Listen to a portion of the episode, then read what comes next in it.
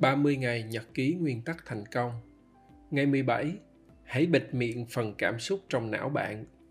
Nếu bạn có đọc nhật ký của tôi từ đầu đến giờ, chắc chắn đâu đó bạn sẽ nhắc đến thái độ chào đón khó khăn thử thách, luôn lắng nghe cầu thị để tiến bộ. Thậm chí, Ray còn nhấn mạnh đến đức tính khiêm tốn, nó còn quan trọng hơn sức mạnh bản thân. Đức tính khiêm tốn này nếu cộng với tư duy bản đồ tốt, tạm gọi là thông minh, thì coi như là song kiếm hợp bích. Ray dành hẳn một chương lớn để bàn luận về tư duy cởi mở, khai phóng, gọi là radically open-minded, dạng như tư duy grow mindset vậy. Để tiến bộ, bạn phải là người có tư duy cởi mở, khai phóng. Viết đến đây, tôi nhớ đến lần mẹ tôi sang gánh canh bún ở chợ Hòa Hưng, quận 10, cách đây hơn 25 năm. Gánh bán rất ngon nên đông khách. Có nhiều người là Việt Kiều đi bao năm quay về đều tìm ra chợ để ăn. Sau đó mẹ tôi quyết định sang lại vì con cái không chịu cho bán nữa. Người nhận sang là một giảng viên dạy tại trường Đại học Thủy Lợi. Là người tốt bụng, mẹ tôi truyền nghề hết tất cả. Nào là luộc rau sao cho xanh, nấu gạch cua sao cho nổi lên. Chưa hết, bà còn để lại toàn bộ dụng cụ và ra ngồi bán cùng với chị giảng viên. Rồi chào mời là có gì tiếp tục ủng hộ chị này. Thế rồi bà bất ngờ nghe chị này nói với nhiều người trong chợ. Bây giờ là tôi nấu, khác rồi chứ không phải là bà nấu nha. Sau đó mấy tháng, chị đóng sạp. Rất nhiều quyết định ra sai lệch chỉ vì cái tôi quá lớn. Cái tôi của chị giảng viên là tôi dạy đại học, còn bà ấy chỉ là người học hết lớp 5.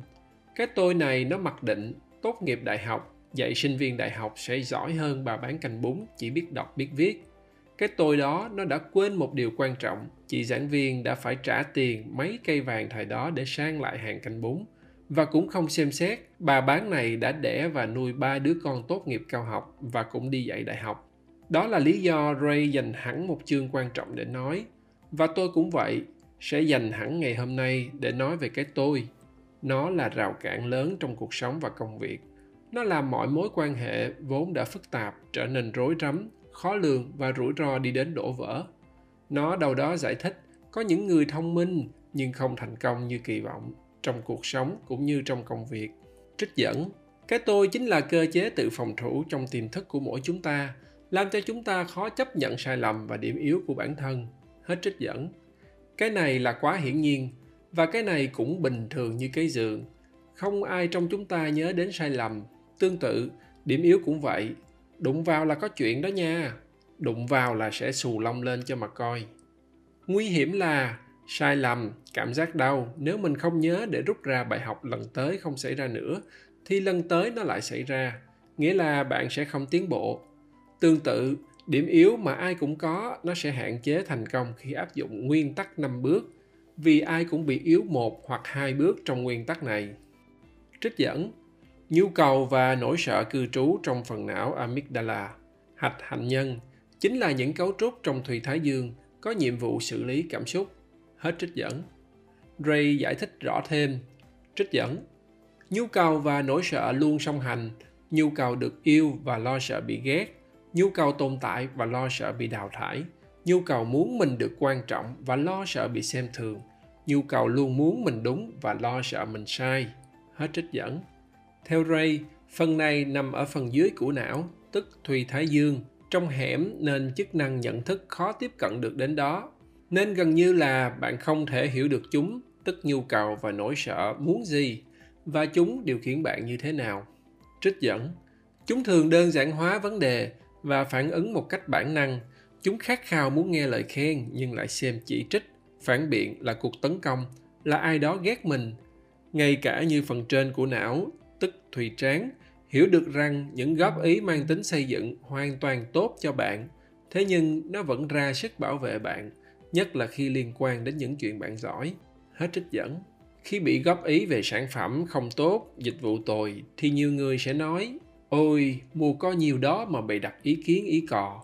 Hay bị báo chí phanh phui vì làm ăn chụp giật, thì chúng ta sẽ nghĩ ngay đến, chắc bị đối thủ chơi não chúng ta được lập trình như vậy vì luôn xem những góp ý này là tấn công có chủ đích mà khi như vậy chúng ta sẽ không xem xét rút ra bài học để lần tới không xảy ra nữa sản phẩm tốt hơn dịch vụ được cải thiện vân vân Đổ thừa cũng là một cách não sử dụng. Sáng nay tôi nhấc máy để bàn, có bên phát hành báo gọi muốn nói chuyện với cháu Kitty. Kitty năm nay 15 tuổi, hiện đang giao báo hàng tuần kiếm tiền để mua trà sữa. Tôi biết chắc là có chuyện rồi. Hỏi ra là một nhà không nhận được báo nên họ gọi lên tòa soạn để phàn nàn. Kitty đổ thừa là Mini giận không chịu giao. Đi giao hơn một tiếng đồng hồ một mình cũng buồn và chậm nên Kitty thường rủ bé Mini 10 tuổi đi giao chung. Chọc ghẹo con bé làm sao, nó không chịu giao cái nhà đó, thế là quên luôn. Bạn thấy không, không ai muốn nhận lấy sai lầm, thất bại cả.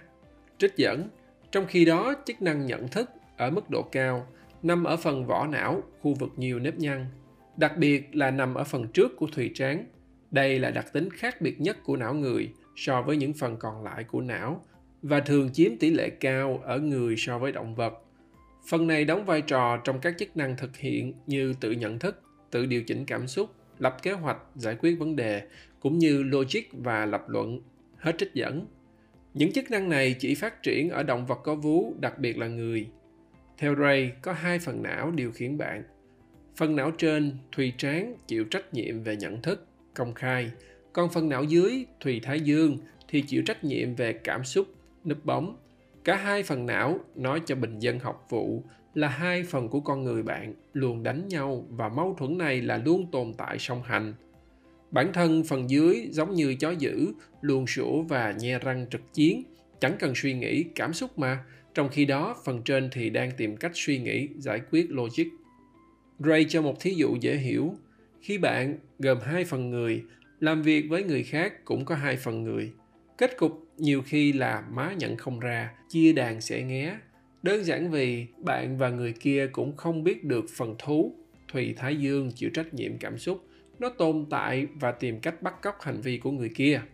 Trích dẫn bạn thử xem điều gì xảy ra khi có người không đồng ý với bạn và yêu cầu bạn giải thích rõ ràng suy nghĩ về chuyện này như thế nào và tại sao bạn làm như vậy. Bởi vì não bạn thông thường được lập trình luôn xem những thách thức, tức là phản biện, góp ý, chỉ trích là tấn công.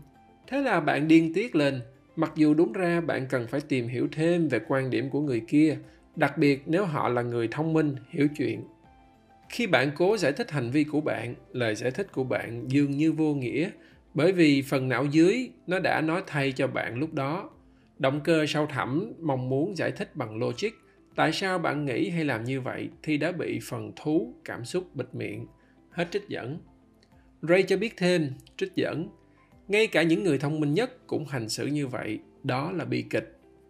Để giảm thiểu được điều này, theo ray bạn không nên để nhu cầu hoặc mong muốn tôi đúng nó quan trọng hơn nhu cầu tìm kiếm sự thật. Hết trích dẫn.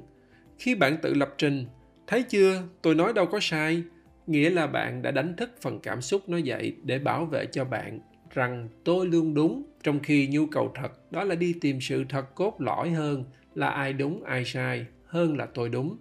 Nói cách khác, bạn đi tìm sự thật chứ không phải bạn cố đi chứng minh bạn đúng.